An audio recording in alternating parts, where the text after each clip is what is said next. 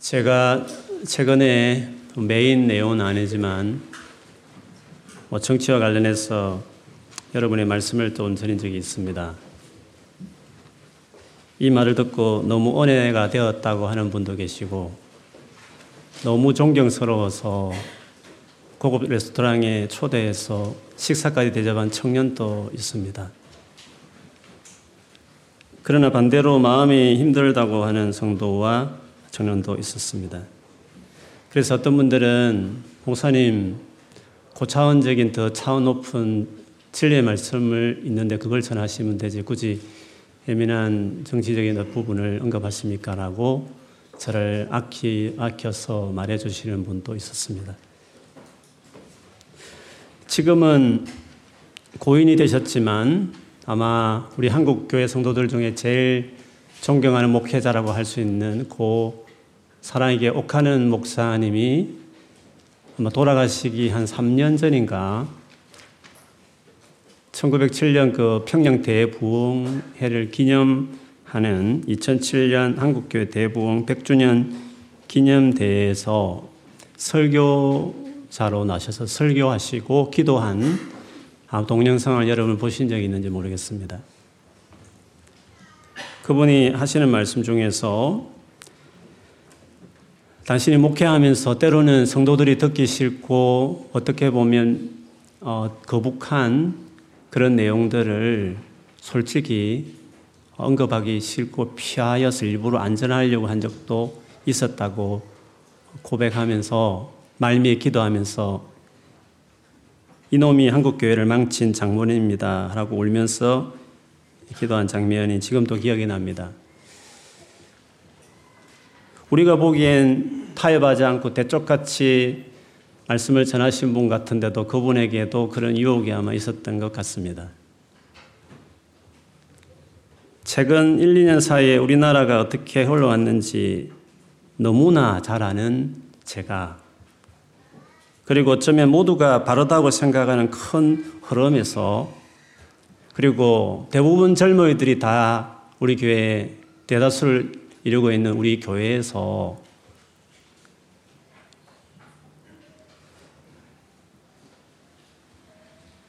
정말 그럴까? 다시 한번 생각해보자라고 하는 말이 얼마나 용기가 필요한 말인지 그리고 얼마나 어려운지 여러분 제 입장에서 보면 아마 이해가 되실 것입니다. 어떤 반응이 나올지 예상하지 않지는 않죠. 그렇지만 이거는 목회자 양심으로 성경에 비춰서 꼭 필요하다 싶어서 언급한 일이었고 그래서 그걸 힘들어한다는 반응이 나오는 것들 예상했지만 막상 그런 이야기를 들을 때 그렇게 마음이 힘들었습니다. 그래서 평소와 다르게 음식을 먹고 체해서 한 이틀을 고생을 좀 했는지 모르겠습니다. 저는 여러분이 저를 어떻게 생각할지 모르지만 되게 제가 마음이 사실 여리거든요.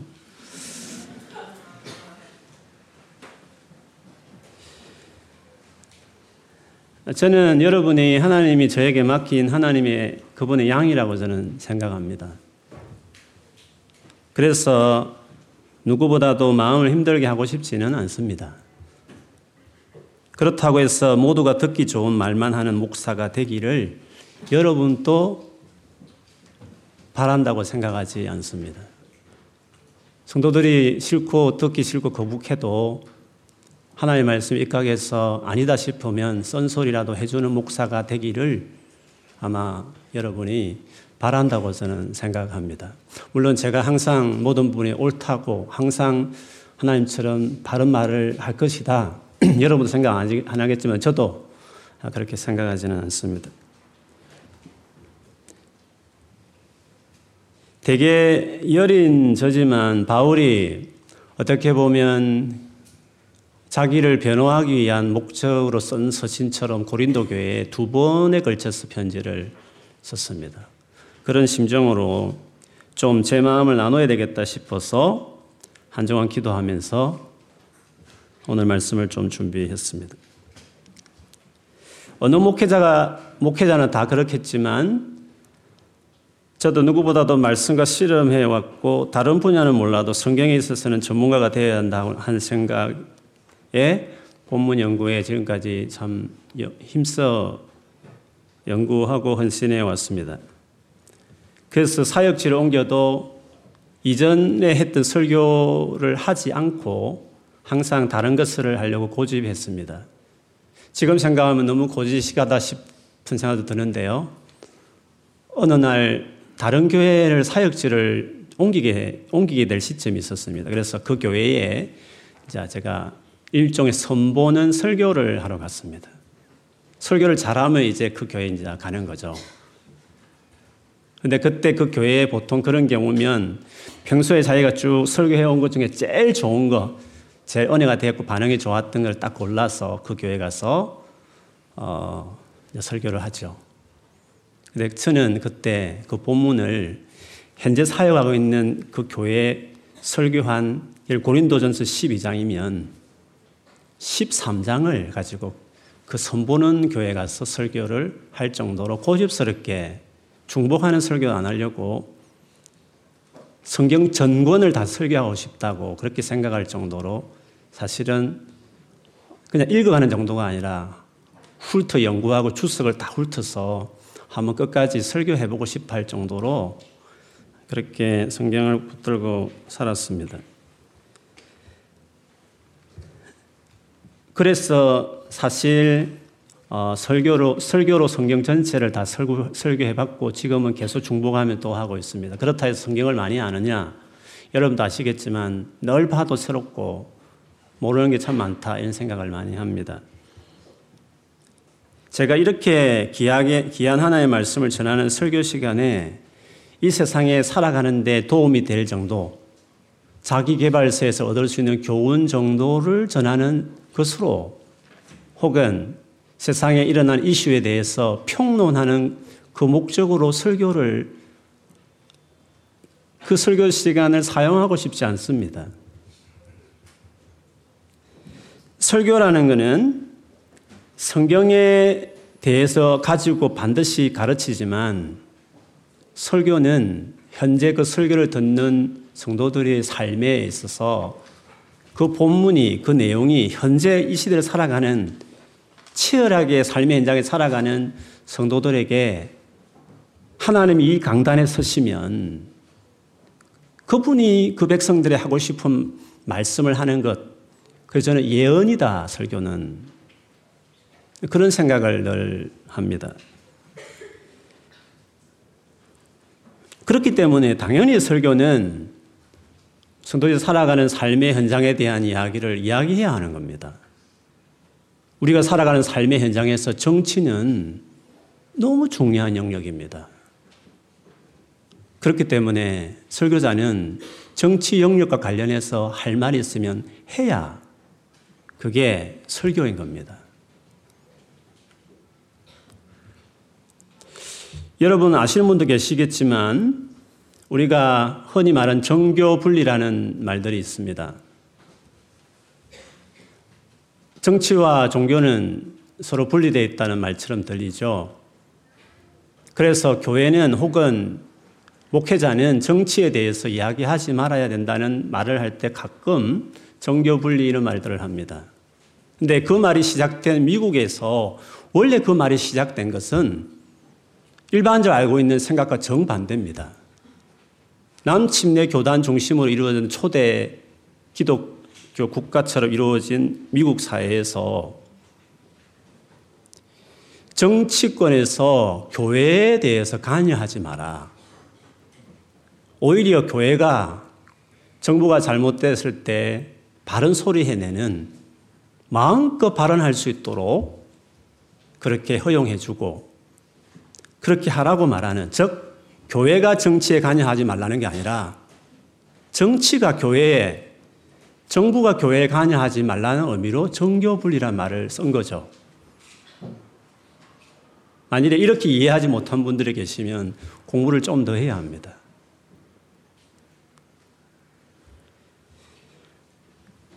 제가 여기 사역한 지 한 10년하고 6개월 정도 지났습니다.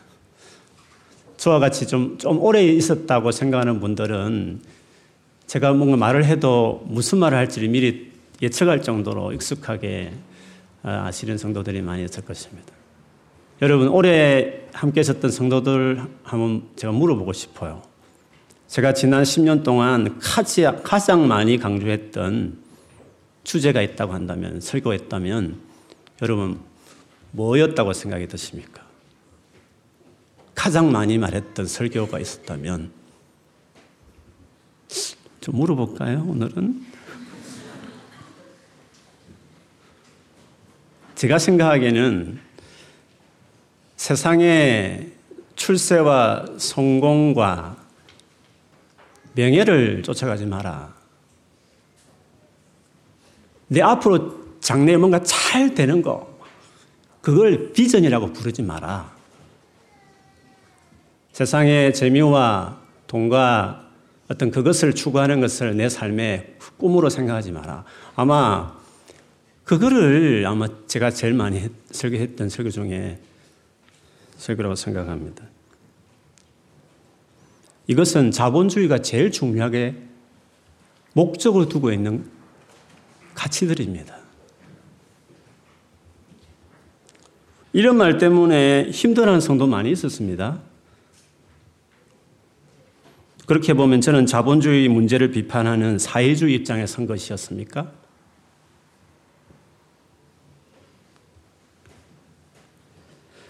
그렇지 않죠? 그렇다고 해서 제가 자본주의의 이 중요함을 버려야 되느냐, 그렇게 생각하지 않습니다.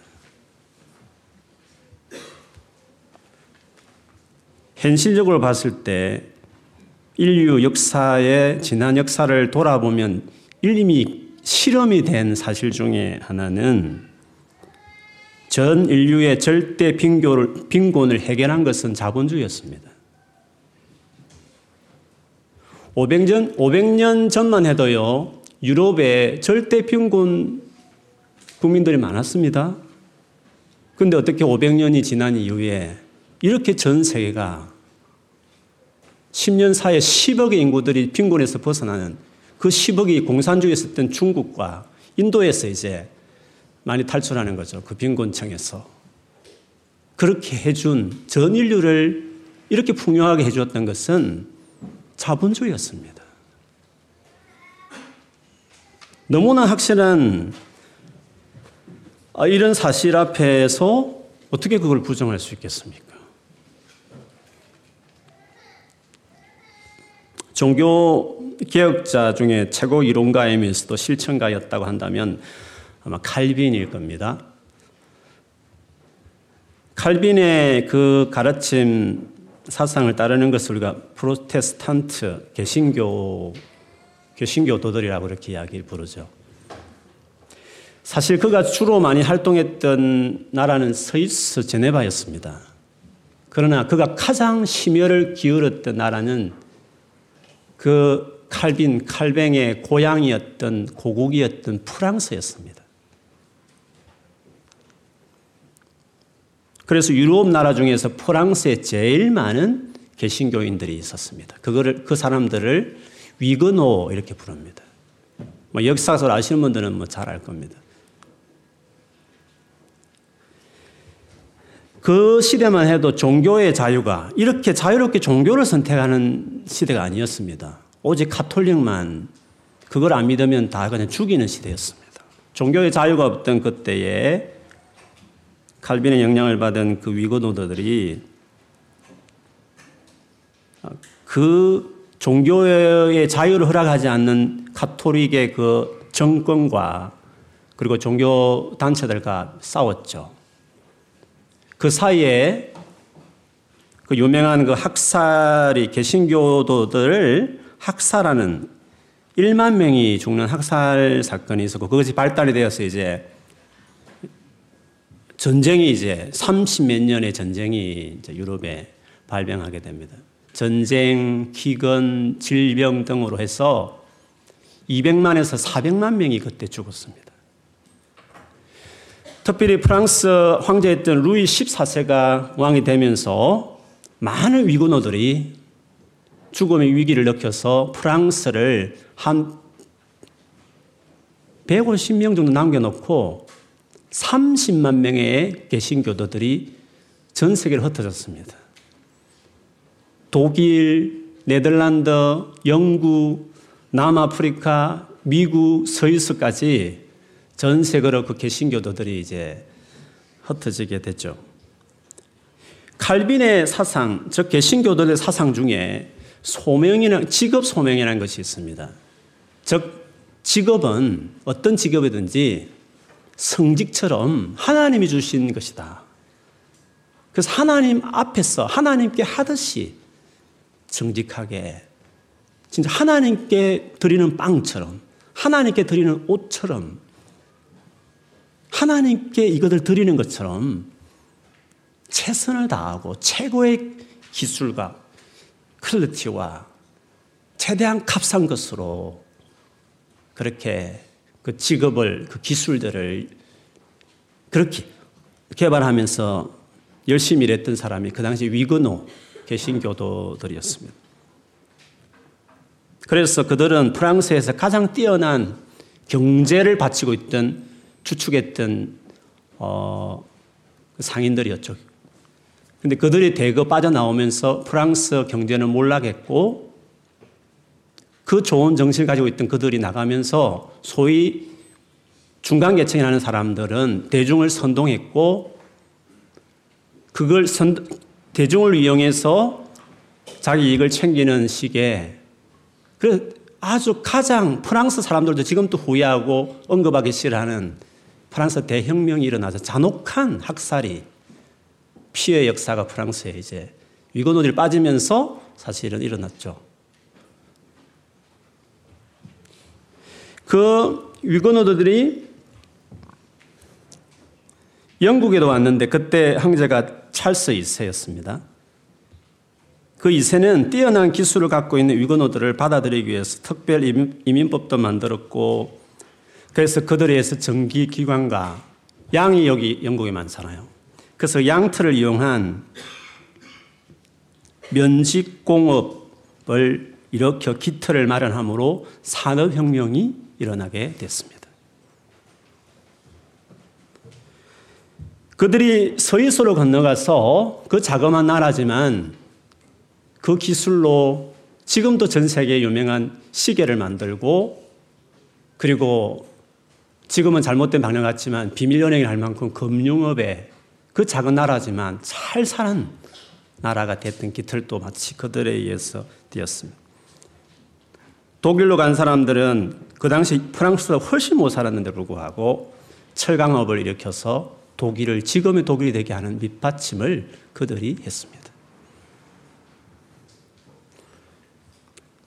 그래서 신앙을 지키기 위해서 목숨을 걸었던 이 개신교인들 때문에 서유럽에서는 일찍부터 경제 영역에는 자유시장 경제, 흔히 비판하는 의미로 자본주의라는 것이 나왔고 자유를 너무 강조하다 보니까 억압하지 말라고 해서 그래도 정치 영역에서는 자유민주주의가 영국을 중심으로 해서 나오게 된 것이었습니다. 이 이념을 아시아 국가 중에서 그래도 받아들인 나라가 일본과 우리나라였고 그래서 이렇게 잘 살게 된 것이었습니다. 그렇다고 해서 자본주의나 자유민주주의에 문제가 없느냐? 있죠. 성경의 가르침대로 한다면 인간은 전적으로 부패하고 타락한 존재입니다. 그렇기 때문에 경제든지 정치든지 자유를 너무 주기 시작하면 항상 못된 놈들이 있는 겁니다. 그들이 불법을 저지르게 이제 마련인 것이죠. 그래서 언제나 정의감은 우리의 상식이고 하나님 주신 일반 원총의 마음이잖아요. 정의감에 불타는 소위 지식인들 중심으로 해서 그런 것에 대한 비판, 반대하는 것들이 나오게 되고 그것이 운동화되어서 나온 것이 사회주의며 공산주의가 되는 것입니다. 그런데 자본주의와 이 자유민주주의가 개신교의 뿌리에 두고 있기 때문에 그것을 너무도 잘 아는 그 운동을 싫어하는 사상가들은 당연히 교회를 그들 용어로 우리는 종교라고 말하지만 사실 그 종교는 그 당시 교회였으니까 교회를 아편이라고 부를 정도로 적대적으로 볼 수밖에 없는 겁니다. 그들은 사익만 추구하는 개인적인 자유, 기업의 자유를 국가가 제한해야 한다고 생각하는 겁니다. 온통 제한하는 것이 공산주의고 그 중에 일부를 제한하는 것이 사회주의입니다. 그래서 얼마나 제한하느냐에 따라서 사회주의에 대한 정의가 많이 있는 것입니다. 다 일리가 있죠. 그러면 뭐가 가장 옳으냐? 정답은 예수 그리스도가 제일 옳습니다. 처음 자본주의가 태동한 것이 개신교 때문이라고 했습니다. 그들이 열심히 살고 하나님께 하듯이 일을 하다 보니까 최고의 전문기술자들이 되었고 그 결과로 잘 먹고 잘 살게 되었으니까요. 그렇지만 개신교도들은 돈을 아무리 많이 버는 기업인이 되고 사회 높은 계층인 귀족들이 되어도 프랑스의 귀족과 다르게 영국의 귀족과 부르주아는 이웃에게 그것을 베풀고 검소하게 살았습니다. 예수님의 가르침대로 세상의 소금과 빛으로 그렇게 교회가 세상에 영향을 주었기 때문에 그 자본주의와 자유민주주의가 세계 역사상 가장 풍요롭고 자유로운 세상이 되어 믿지 않은 분들도 혜택을 누리도록 세상 전체를 바꿔버렸습니다. 예수가 전 인류를 이렇게 풍요롭게 자유롭게 그분이 만들어주신 것이었습니다. 그래서 제가 한국에 있을 때 모셨던 목사님이 독일에서 오랫동안 독일에서 한인 목회를 오랫동안 하신 분이셨는데 한국에 있을 때 그런 말씀을 하셨습니다. 독일에 있는 고양이는 한국에 있는 서민보다 더 잘 먹는다. 짐승까지도 풍요롭고 의료보험 다 되고 전용 비행기가 있을 정도로 짐승들까지 잘 사는 사회를 만든 것은 예수가 그렇게 했습니다. 그 예수 앞에 개개인이 다 평등하며 그 인권이 다 중요하다고 그래서 그 자유를 얻기 위해서 수십만이 죽어가면서 자유를 지키기 위해 살았던 그 개신교도들이 서유럽의 문화를 만들었고 그것이 전 세계를 이렇게 빈곤해서 나오게 했던 사실을 생각해 보면 개신교의 한 사람으로서 예수가 전 인류에게 얼마나 많은 은혜를 줬는지를 생각하면 믿는 사람들이 어깨를 펴고 정말 자부심을 가질 만한 일이 아닐 수가 없는 거죠. 그래서 제가 주인하고는 이 세상에서 인류가 만들어내는 이념 중에서 그나마 괜찮은 것이 개신교가 만들어낸 자본주의이며 자유민주주의인 겁니다. 그런데 이 시스템이 건강하게 작동하려면 조건이 하나 있습니다. 교회가 살아있어야 하는 겁니다. 스스로 규제를 없어도 스스로 하나님 앞에서 두려움으로 정직한 윤리로 살아가는 그런 개신교도들이 사회 전반의 초창기 서구 사회들처럼 교회가 전체 커뮤니티 중에서 제일 영향력 미치는 그런 것으로 사회에 딱 세워지면 그 두 가지 시스템이 부작용은 전혀 없이 가장 완벽하게 세상을 아름답게 만들어가는 거죠. 그래서 저는 교회가 살아서 나라의 주체가 돼야 된다. 그렇게 생각합니다. 그런 점에서 저는 자본주의와 공산주의를 택하라고 하면 주저함 없이 자본주의를 택합니다. 자유롭게 하는 자유민주주의인 대의민주주의와 광장민주주의에 택하라고 하면 주저함 없이 저는 대의민주주의를 택합니다.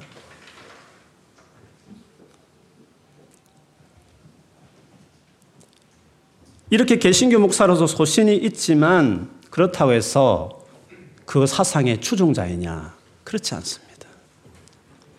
왜냐하면 자유시장 경제나 자유민주주의가 개신교도들이 이념으로 생각하고 그것을 사회에 세트한 것이 아니었습니다. 그들은 예수께 충성했고 생명국을 살았더니 그렇게 건강하게 살았더니 나온 그냥 시스템이었을 뿐이었습니다. 나온 결과물을 추구하는 건 아닙니다. 그렇게 나오게 했던 그 예수 그리스도가 그렇게 해냈던 그 교회가 인류의 소망인 겁니다.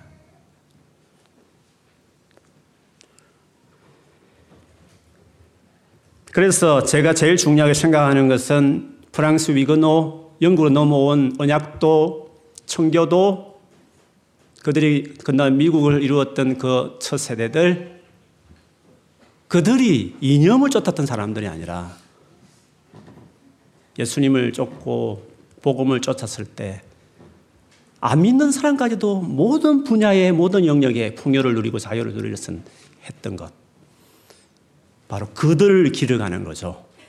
예수 그리스도를, 그분을 위해 생명 거는 사람으로 사는 것이 우리가 추구해야 될 태도라고 볼 수 있습니다. 물론 상식 이상의 지식은 가져야 되기 때문에 저도 시간 나면 그냥 네이버나 어떤 방송에 떠드는 것 말고 어떤 분야든지 거기에 정말 오랜 전문가인 분들의 강연이나 이런 것을 시간 날 때마다 틈틈이 제가 들으려고 그래요. 현실 돌아가는 건 알아야 되는 거니까. 그러나 어떤 특정 이념에 제가 꽂히는 게 아니라 인류 역사를 봐도 그렇고 예수님이 우리에게 보여주신 지금까지 결과를 봐도 마찬가지지만 결국 예수 그리스도를 따르고 그리고 그 따르는 자들인 교회가 교회를 위해서 헌신하는 게, 교회를 바로 세는 것이 소망이다. 그런 확신이 있습니다. 그래서 결론처럼 말씀드리지만 우리 교회가 정말 추구해야 될 것은 예수 그리스도입니다. 그분이 이 땅에 계셨을 때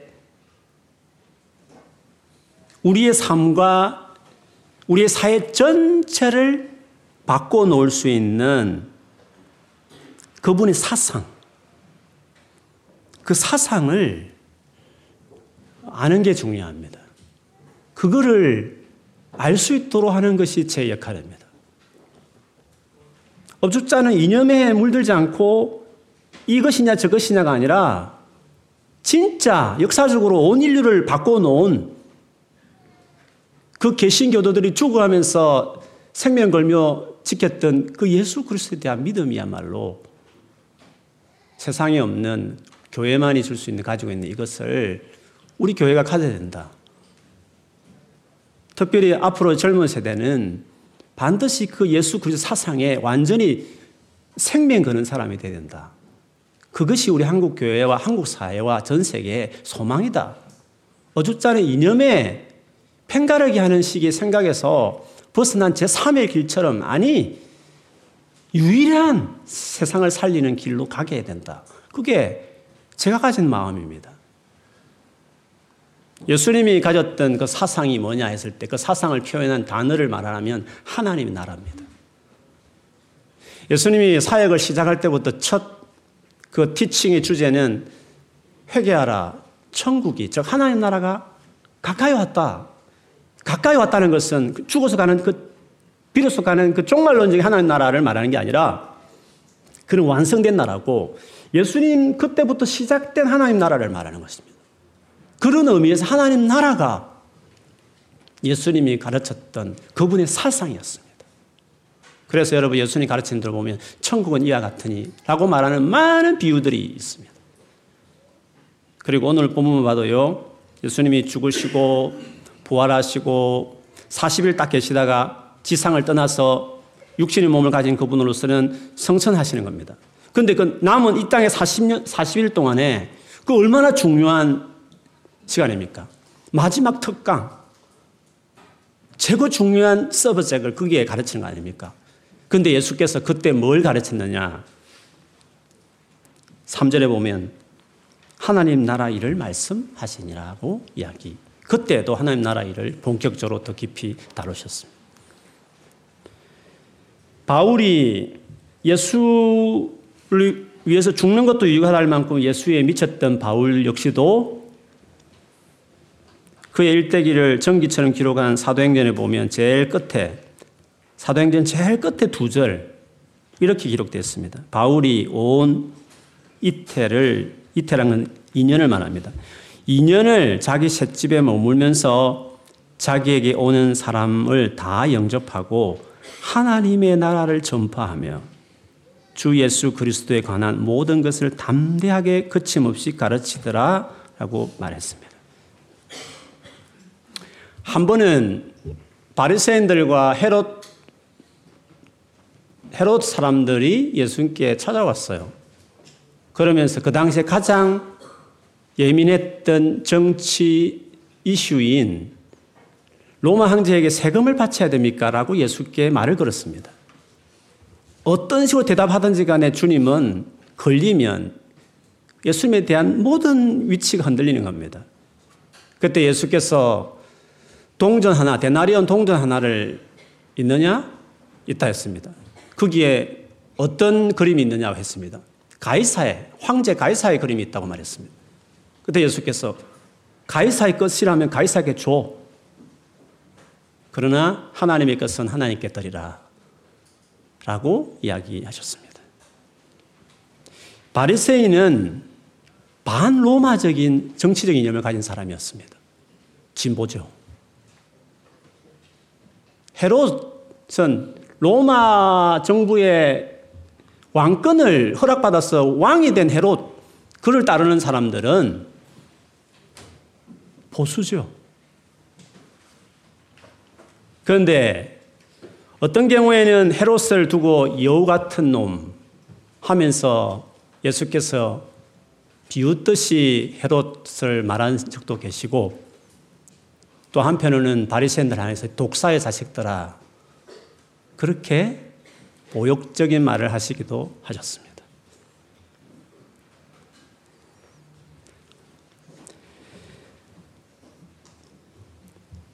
그래서 자본주의가 추구하는 성과 출세와 폭력의 위험성을 주구장창 지금까지 경고할 뿐만 아니라 개개인을 그토록 존중하는 인격적인 하나님의 그 성품을 생각해 보면 개인의 이 자유의 가치를 억압하고 제한하고자 하는 사회주의 경험을, 이 위험성을 경고하지 않을 수 없는 겁니다.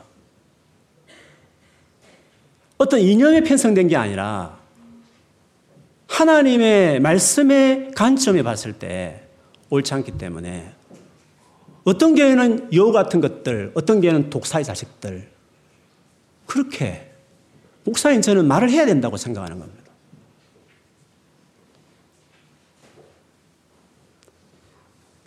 그런 취지에서 말씀드린 것을 여러분이 이해해 주셨으면 좋겠습니다. 이것이 제 입장입니다.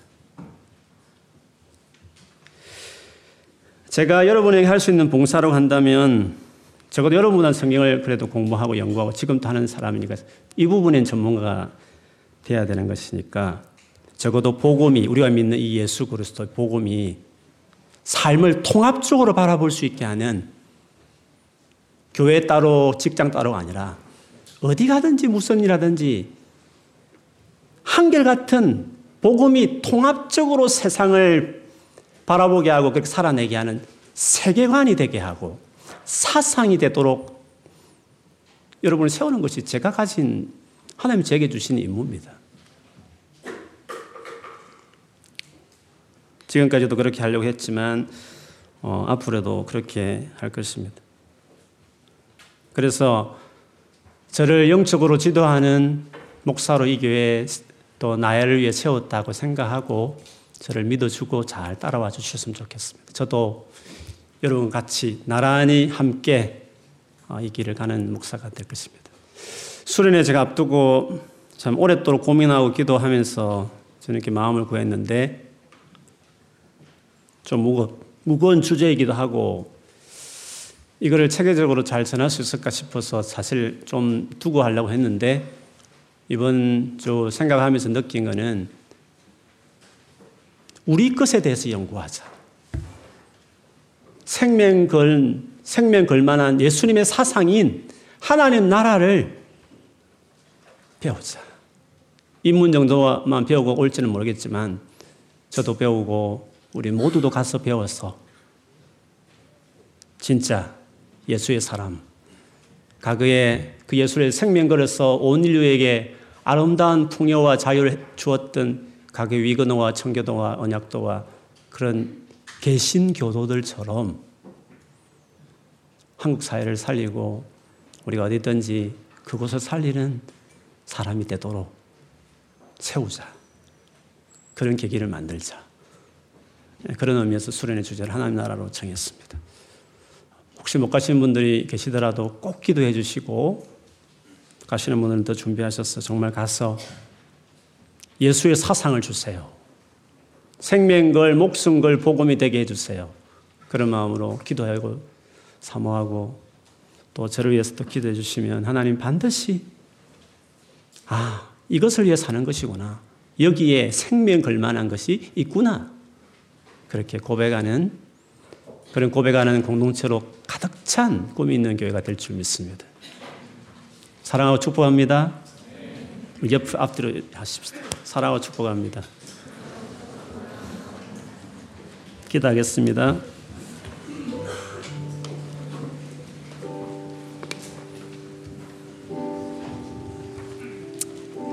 주님, 우리에게 정말 예수님 마음 주시고 예수님 이 땅에 오셔서 목표 주셨던 하나님 나라와 의를 제일 먼저 구하라고 말씀하셨던 그분의 말씀을 생각해 볼 때 우리가 알아야 될 하나님 나라, 그